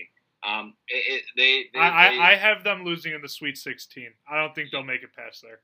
it's it's it's going to be very tough for them. Uh, they've dealt with some adversity and they really haven't um, played well under. They lost Ohio State in the Big Ten championship, so I think they are definitely. I think they are considered to be, in my mind, the weakest one seed um, at this moment. Um, and they've got a tough, tough region. You got Alabama, who I absolutely love. Florida State. They got to play uh, maybe LSU, but this St. Bonaventure team is really good too. Uh, you got Texas, UConn. This is a loaded region, and I, I- I don't see them making it to the Final Four, even Elite Eight at all. Um, what do you guys think about Michigan? Yeah, I mean, PT, you said it best. Uh, I already said, you know, I don't have them making it out of the Sweet 16. I just don't see them as that big powerhouse one seed as I do with the other teams. Uh, there's a lot of good competition in their uh, region, so it's going to be interesting to see what Michigan can do. Uh, but yeah, I, I, I myself am down and out on Michigan. I'm right there with you guys. Um, I think them losing their star player is, and I'm pretty sure from what I saw, he's he's done for the season. He's not going to be playing at all. So if that's the case, they're still a good team. They're still a good team. They definitely have a good chance, but they're losing. A, I mean, that's 15 to 17, 18 points a night that you're losing in a guy right there. So it's gonna, it's definitely gonna show in, in March Madness. But I do have making, do have them making to the Elite Eight before they get shut down. But like I said, it's a, it's a tough bracket for them. I think for them being as I mean, they're battle tested, but they're down and out with injuries. They got it. They got a tough. They got a tough draw when it came to this year's bracket. So it'll be fun to see. If Juwan Howard's first year, you got to go make a statement. You know, Juwan's been in this place before, man. That Fab Five team was good as hell, so he knows what it takes to win. So it'll be fun to watch, though. It'll definitely be fun to watch in that in that bracket. Just a little note here. I'm not a big Juwan Howard fan. I think I think he. Uh, I think there were some coaches that deserved a little bit of uh, head coach of the year. Yeah, he did a great job. Um, but that team has been loaded and it has been loaded. Agreed, Um, one hundred percent. we will move now to the South region with your uh, Baylor Bears being the number one seed. Um, another team that kind of, you know, a lot of people are saying Big Big 12 is right behind the Big 10 in conference strength. Um, so they, they are battle tested. They have played good teams this year, um, but they did lose in their tournament to Texas. And a lot of people are saying that Texas um, is, is is another team that are they are worried about in this tournament. Um, so I don't know. Take that with a grain of salt. Um, I've kind of been all over the place with Baylor, kind of deciding what I want to do with them, and I'll get into that more when we get into our lead Eight Final Four and championship winner. Um, but they've got they've got OSU. I mean, who honestly, I mean, they've played well against Illinois, who I think arguably, and this is no bias. Know I've heard a lot of other people say is the highest team in, in NCAA basketball right now. Yes, you have Gonzaga, who is an overall great team, um, but they they've matched up really well with Illinois. Um, EJ Liddell is legit. He's great. Um, they've got other. They've got Purdue, who I think um, a lot of people. I think they could definitely be slept on. They're gonna have to draw North Carolina if if they uh, beat Wisconsin. uh, in that second in that second round, which is brutal. North Carolina's hot. They're an established team. They know how to play in March, so that's going to be another tough draw. Um, Baylor's kind of up there with Michigan. They've got they've got another tough bracket. I think the East and the South are definitely the the toughest um, regions um, for the number one seed. So we'll see what happens there. Yeah, so for that region, again, it's it's a great region to look at. Baylor, it was a tough loss to them in their in their their conference tournament. It'll be interesting to see how they respond. But I mean, hey, you have gritty teams in North Carolina, Wisconsin, Villanova. They're a Big East team, which I like to follow a lot. I think they're down and out because they just lost Gillespie for the rest of the season. Um, so I think if they meet Purdue in the second round, Purdue is going to manhandle them. Uh, Texas Tech, hell of a fucking team too. Arkansas is gritty as hell and, and Ohio State too as well. So I mean, it's it's a, this one might be the most enjoyable one for me to watch in terms of being loaded. I think this is the most loaded uh, bracket or the most loaded side of the bracket out of, out of, the, out of the four. Granted, I'm going to be paying more attention to the next bracket, the next quadrant we're going to be looking at, but um, Baylor's going to have a tough test. But again, I think they can do it. They're they're battle tested. They played really good teams all year, and uh, they got some good experience on their teams. It'll be fun to watch. It really will be. All right, so moving to the last region, the Midwest region, uh, we have my Fighting Illini as the number one seed. We kind of, you guys have been hearing all about what we've had to say about them. Um, you know, I, I, think Pat, you make a great statement that they do have some. You know, you, they might have an easy route, but I think this, this they're going to draw a, sec, a, a, hard second, um, second round match either against Loyola Chicago or Georgia Tech. Georgia Tech just won the ACC. That's not easy to do. Um, I don't care. I don't care who's having a down year. Um, and Loyola Chicago is, is, is, a team that you, you never want to match up against in March. They have a history of playing well. Um, so I guess that's going to be tough. Um, Pat, did you want to touch on something there? Or?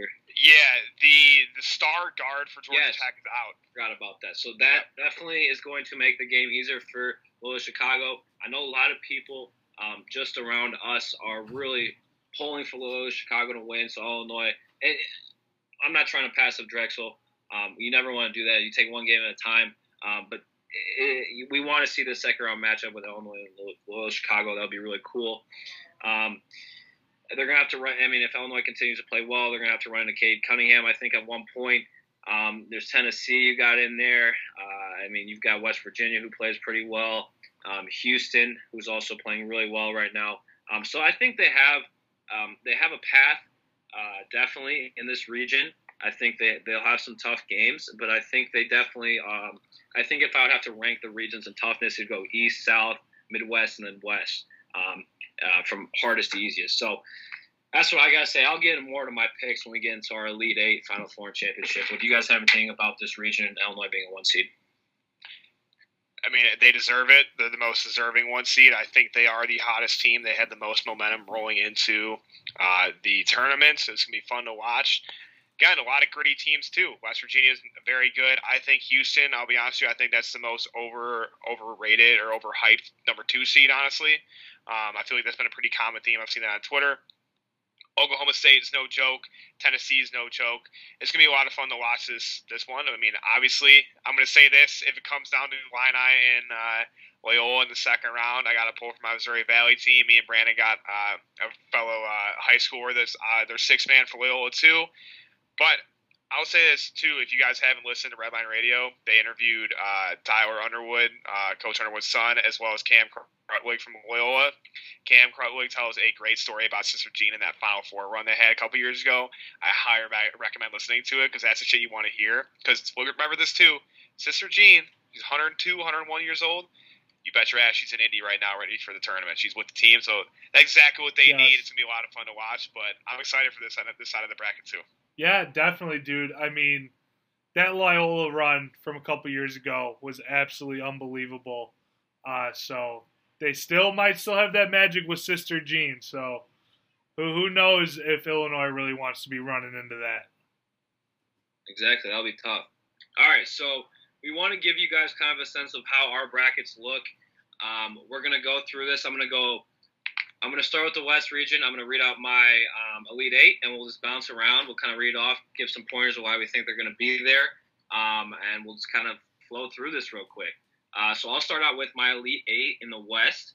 Um, I have Gonzaga, obviously the number one seed. I have them beating Creighton to get to the Elite Eight. Um, and I also have Iowa, uh, the number two seed, beating USC to get the Elite Eight. Um, I think Iowa has kind of been up and down.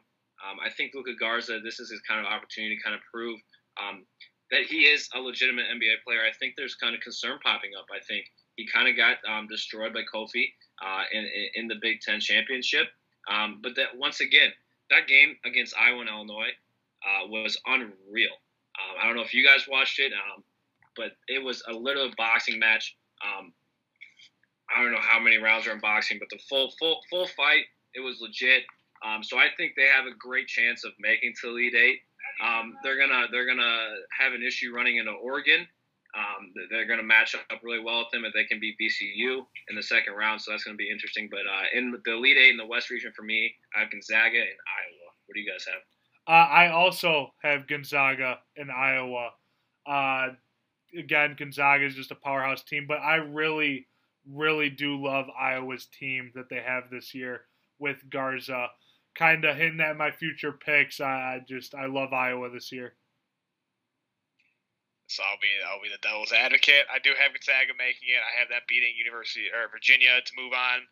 And in my bottom half of that Elite Eight, I do have Kansas making it out for the Elite Eight matchup of Gonzaga and Kansas. I have Gonzaga, Kansas beating Oregon in the Sweet 16 to move on. I do think Oregon matches up very well with Iowa. Not too sold on Iowa based off their performance in the Big Ten tournament. So I do have Gonzaga and Kansas in the Elite Eight in the West region. Uh, just just a quick note for me too. Um, I'm gonna have Kansas beating Eastern Washington for the sole reason uh, my boy Rico Bosco um, from Barstool. He, he's a big big uh, Eastern Washington guy, um, and he, he, thinks that they actually have a chance of beating them. I don't know. I think I think that's a long shot, um, but we'll see. Uh, that's it's going to be an interesting region for sure. We'll move on to the East region now. Uh, my Elite Eight, I have Florida State beating Michigan, and then I have Alabama beating Michigan State boys, I need Michigan State to win so bad because they need to get to the Sweet 16 for me. Um, I think they are playing really well right now. Uh, they beat Michigan, or they, and they beat Illinois, and I think I might be wrong on this. They beat either uh, Purdue or Ohio State in the past month. Uh, they're playing really well, right, right, really well right now, um, and they're just like a team we're going to talk about here in the, in the South region with North Carolina. Um, this is this is their month. They play really well in March, no matter what. Tom Izzo knows how to coach in March. Um, I think they're a solid team. So just to recap, in my Elite Eight, Florida State and Alabama. Alabama's really good too. I, I think they're gonna they're gonna do well in this tournament. Yeah, uh, in my Elite Eight for the East, I have Florida State taking on Texas. Uh, unfortunately, I do not have Michigan State making it all the way uh, to the Sweet 16 like PT does. But uh, but yeah, so that's my pick for the East. Don't really have too much to say about them. So I'm excited to watch this one solely for Georgetown. Georgetown's not a good team, but they're hot as hell. So I do have them beating uh, Colorado in the in the first round to move on to the second round. But for me, my lead eight in this round, I do have Michigan making it after beating LSU and Florida State. On the bottom half, I have Texas making its way through. I have them beating Bama in the Sweet 16. I have Texas beating uh, uh, Michigan State, hopefully, if they win um, in the uh, round of 32. So for me, Michigan, Texas in the Elite Eight in the East region. So there we go. We've got some diversity and some changes right there in our East region. Uh, we're going to move to the South region now. This region gave me the most trouble. Um, I think there's so many different possibilities. Um, I think there's a really good spread of different teams that match up well against each other. Um, just to start off, my Elite Eight is Baylor and Ohio State.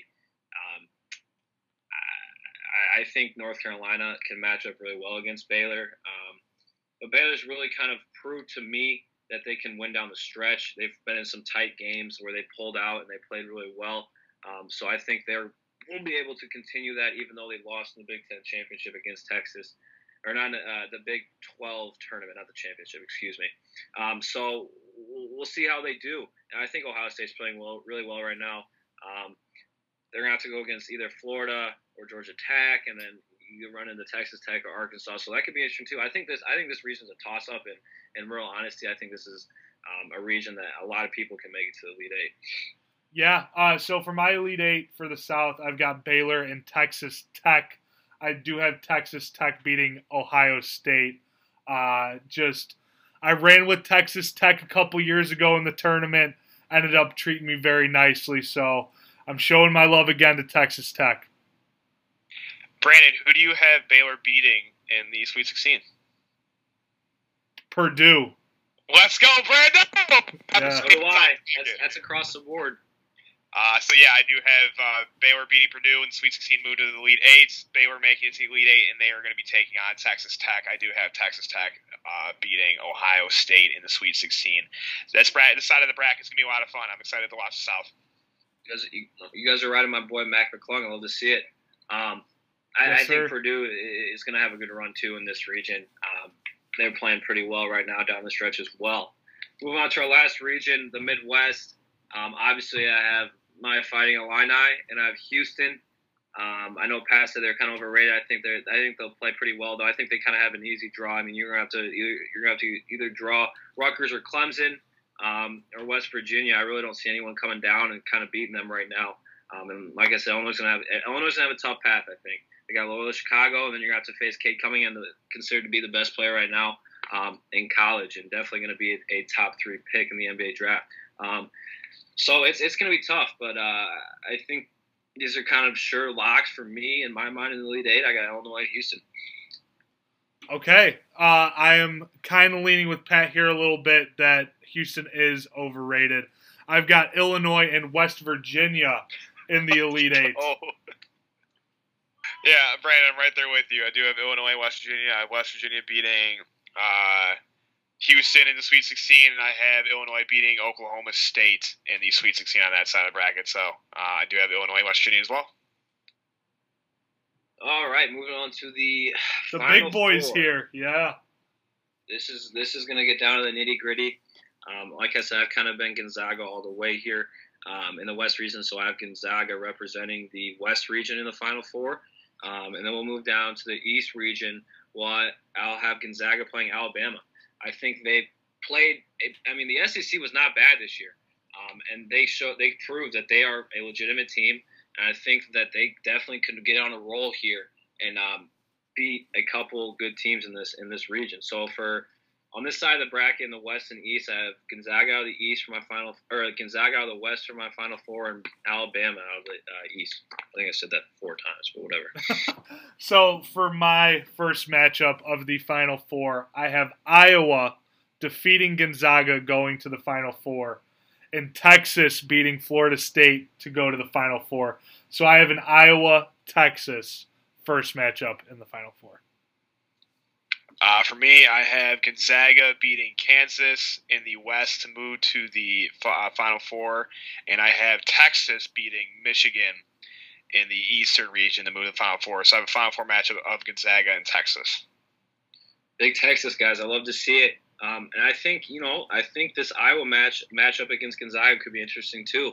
Luka Garza um, and matchup against Lucas Time too, the two big time players. And I think that would be an amazing matchup.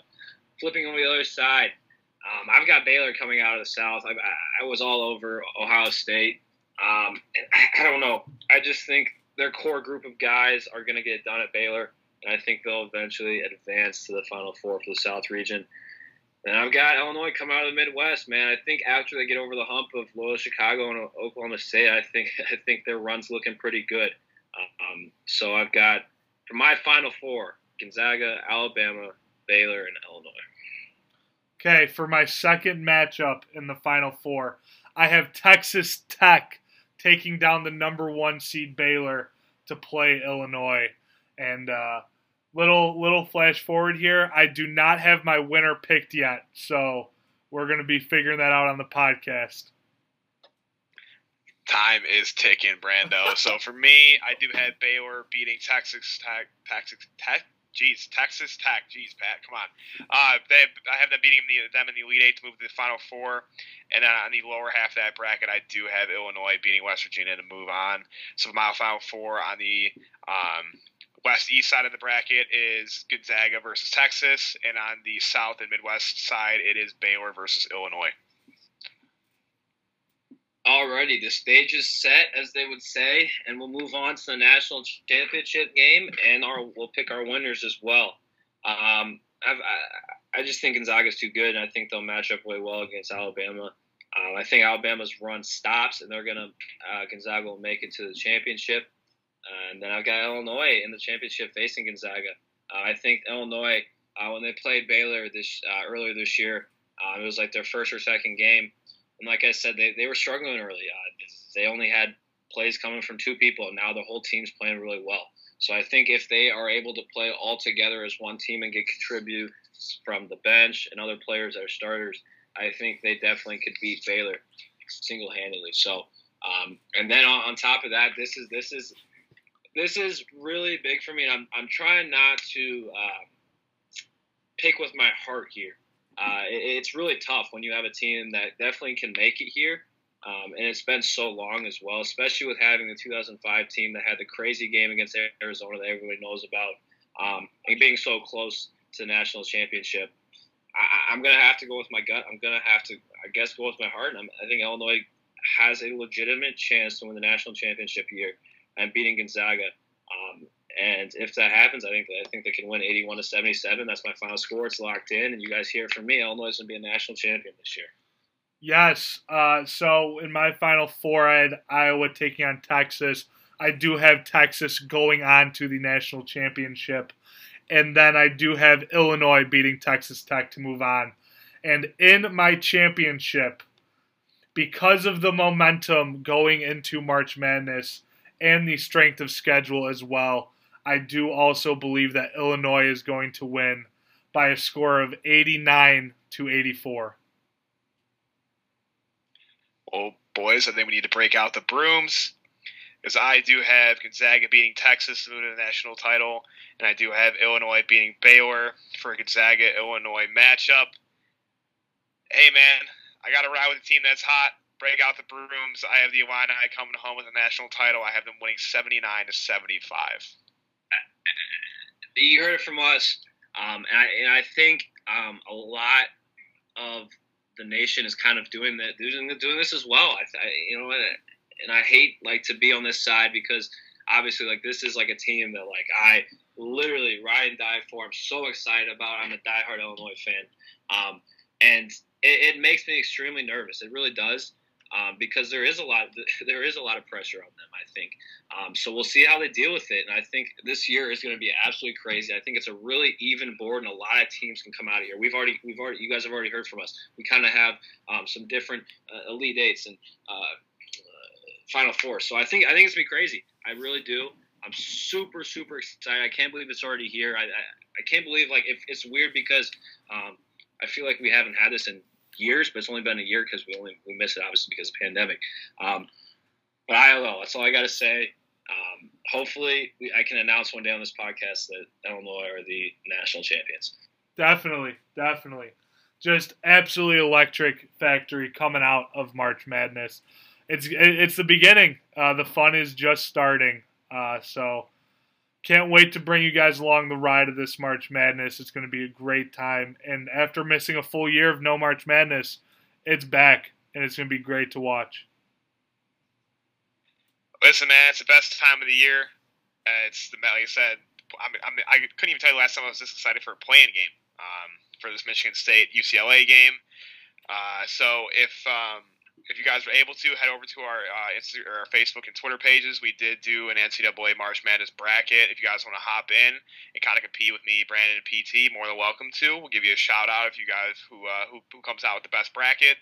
And it's it's gonna be great, man. Tomorrow's Friday. The madness starts. And I think I remember if I heard the Jon Rothstein uh, interview correctly, it's like 63, 64 games, like 18 days. Absolutely crazy to even think about. Happy we're doing it it's it's going to be an absolute blast, boys. Enjoy it. Yeah, definitely, definitely enjoy it. Uh, again, thank you guys for listening. Uh, awesome jam packed episode with Bears talk. Baseball's coming. Hawks and Bulls are done with their breaks, and it's just full on go to the playoffs from now on. Uh, March Madness is beginning, and uh, the madness is going to just continue to go up from tonight. So, thank you guys for listening. Make sure to check us out on Twitter, Facebook, Instagram, TikTok, all the good stuff, and to listen on Apple Podcasts, Spotify, or whatever, wherever you get your podcasting needs. Again, thank you guys for listening, and we will catch you in the next one. Peace. Peace out. Ball hit hard. Stretch. Austin Jackson back looks up. You can put it on the board. Yeah. Toews center for Kane. He scores! Oh,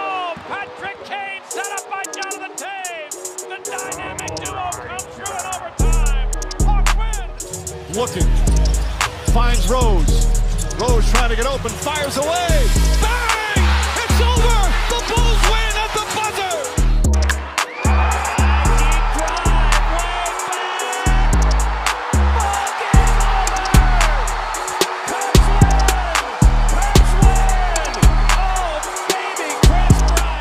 Hester under it and to the middle at the 15 to the 20 breaks free at the 25 to the 30 to